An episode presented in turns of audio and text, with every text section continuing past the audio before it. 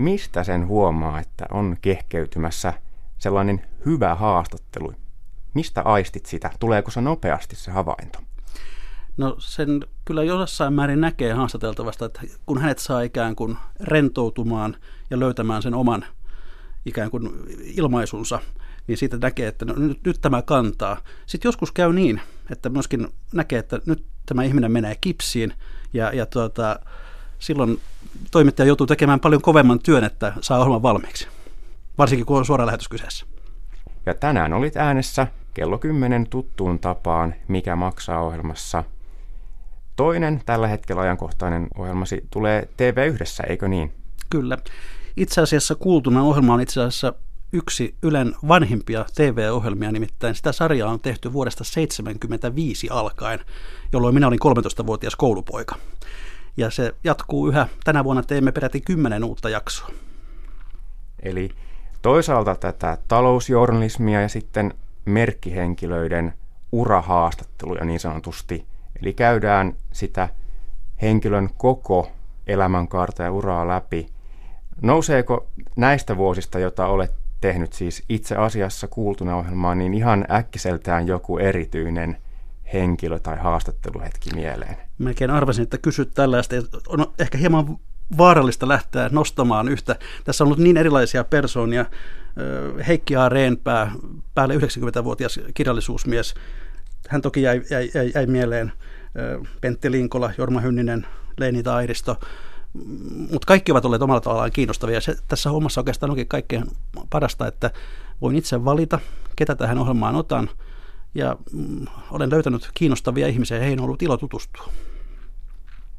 Ja aika monia haastatteluja on areenassa näiltä viime vuosilta. Nytkin tuo, tuo, tuo, Tuoreimmat ohjelmat, noin parikymmentä tuoreinta ohjelmaa on nyt pysyvästi areenassa, eli me pääsimme nyt sellaiseen käytäntöön, että ohjelmat eivät sieltä katoa enää kuukauden kuluttua, ja näin jatkossakin. Seuraava ohjelma tulee ulos TVstä vapuun päivänä, siinä on Kalervo Kummola, jääkiekon rautakansleri päähenkilönä, ja sitten kymmenes päivä helatorstaina Eeva Kuuskoski, poliitikko takavuosilta, ja nämäkin ohjelmat jäävät sitten Yle Areenaan pysyvästi ensi esityksen jälkeen. Minkälaista se on syväluodata aina sen kunkin henkilön ura? Mistä lähtökohdista vaikka Kalervo Kummolan kanssa lähdit tekemään taustatyötä ja kohti sitä haastatteluhetkeä? Joo, mulla on erinomainen taustatoimittaja Jussi Pylväs Informaatikko Ylen kirjastosta, joka, joka kaivaa minulle vanhoja lehtileikkeitä vuosikymmenten varrelta, mitä näistä ihmisistä on kenties kirjoitettu. Sitten mä tapaan nämä ihmiset myöskin kaksi tai kolme kertaa kaikessa rauhassa parin tunnin keskusteluja, jolloin käymme läpi heidän elämäänsä ja elämänsä vaiheita, jolloin mulle muodostuu tavallaan jonkinlainen kuva siitä, että mitkä ovat olleet niitä olennaisia asioita, jotka tulee nostaa tämän henkilön kanssa e-, esiin. Ja samalla myös sitten luoda sellaista luottamuksellista suhdetta, koska silloin kun ihminen, halutaan, että ihminen kertoo omin sanoin oman elämäntarinansa, niin siinä täytyy olla luottamus läsnä, jotta hän kertoo avoimesti sen, mitä hänellä on kerrottavaa se on varmaan sitä ammattitaidon ydintä, luoda se tunnelma. Kyllä, kyllä se, sitä on. Tämä on hauska asia, että tämän ohjelman historiahan on sellainen, silloin vuonna 1975, kun se alkoi, ja sen aloittivat Seppo Heikki Salonen ja Pekka Holopainen, niin sitä pidettiin kohusarjana sen takia, että siihen kuvattiin myös piilokamerajakso. Eli päähenkilö oli kahvipöydässä eikä tiennyt, että häntä kuvataan. Haettiin ikään kuin, että hän puhuisi tässä vähän ikään kuin ehkä rennommin, koska siihen aikaan ehkä ihmiset suhtautuivat televisioonkin jäykemmin. Sitten tämä tietysti paljastui myöhemmin, näitä ihmiset saatiin lupaa, että se, näitä piilokamerajaksoakin sai käyttää. Eikä niitä voinut sitten enää sen jälkeen käyttää, kun ensimmäistä kuusi ohjelmaa oli mennyt ulos, koska sen kaikki tiesivät, että tässä tehtiin näin. Enää emme piilokuvaa. Ajat ovat hieman muuttuneet, mutta entä toimittajuus, sinulla on tavallaan se etuoikeus haastatella merkittävissä asemassa olevia tai olleita henkilöitä ja silloin on yhteiskunnallista painoarvoa. Sitten tästä tullaan siihen, että media on tämä vallan vahtikoira, niin miltä se tuntuu haastatella ikään kuin, että siinä on vastuuta valita tiettyjä asioita ja kun puhutaan siitä, että laitetaan haastateltavat lujillekin joskus. Mitä se tarkoittaa? Joo, no tietysti tämä ohjelma ei ole sen tyyppinen, että laitetaan lujille, koska tässä tavallaan halutaan kuulla se henkilön oma versio, olipa se sitten totuudellinen tai kaunisteltu. Sen joskus myös näkee sitten, kun minä lähtee kaunistelemaan asioita. Sitten tuolla ajankohtaisjournalismissa, jossa minunkin juureni ovat studiossa oli parikymmentä vuotta töissä, niin siellä toki niin kun se lähtökohta on hieman toinen. Siellä korostuu se vallanvahtikoiden rooli ja siellä toimittajat voivat olla vähän päällekäyvempiä ja, ja, ja tuota, kriittisempiä. Tässä liikutaan taas toimittajan työnkuvan äärellä. Mitä muuten itse ajattelit siitä, että nykypäivänä kuka tahansa ikään kuin voisi olla media ja toimia tuossa vastuullisessa roolissa, yhteiskunnallisessa roolissa.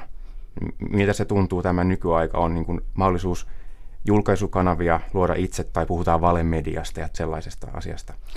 Niin, se ehkä tuosta korostaa tämmöistä yleläistä laatumediaa. Me emme ole valemedia ja kyllä kannattaa olla aika kriittinen sen suhteen, että kun tuonne YouTubeen menee katselemaan, että mistähän siellä on kysymys. Siellä ei välttämättä päde ihan samat säännöt kuin journalismissa. Mikä maksaa ohjelmasta tuli sellainen sinun radioavauksesi ikään kuin. Eli olet tehnyt uraa pääosin tässä sähköisellä puolella. Yleensä niin, vuodesta 1987. Kyllä. Se on pitkä ajanjakso.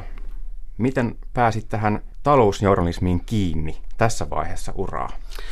No mä olin kolme vuotta vetänyt puoli seitsemän nimistä ohjelmaa tuolla television puolella ja sitten kolmantena vuonna alkoi tuntua siltä, että nyt mä haluan jälleen tekijäksi itse ja lähetin sitten vähän semmoisia hiljaisia viestiä eri puolille taloa, että mitä olisi tarjolla. Ja siinä vaiheessa tuottaja Jorma Honkanen lähestyi tämmöisellä idealla, että Yle Radio 1 kaipaisi talouspuhetta.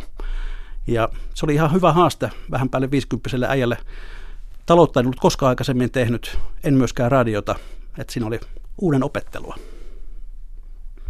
Mitä tulee mieleen radiosta välineenä? Se on kuitenkin ollut varmasti elämässäsi ylipäätään läsnä, vaikka tässä tapahtuu Juu, niin työnkuvassa? Radion kuuntelija olen ollut aina, mutta tota, radio on kevyempi väline.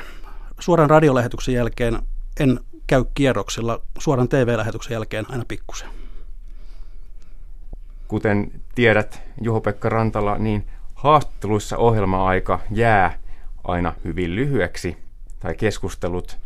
Kerrotaan tässä vielä, siis vappupäivänä Kalervo Kummola – itse asiassa kuultuna jaksossa.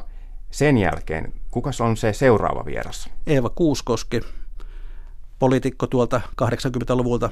Muistamme EKV-ilmiön. Hän oli jopa presidenttikalluppien ykkönen yhdessä vaiheessa, mutta ei koskaan se tullut siihen virkaan valituksi. Kertoo mielenkiintoisia asioita urastaan. Kokenut ihminen, jonka aviomies teki hyvin nuorena itsemurhan, sen jälkeen vielä hänen lapsensa syntyi kuolleena. Mm, mielenkiintoinen tarina.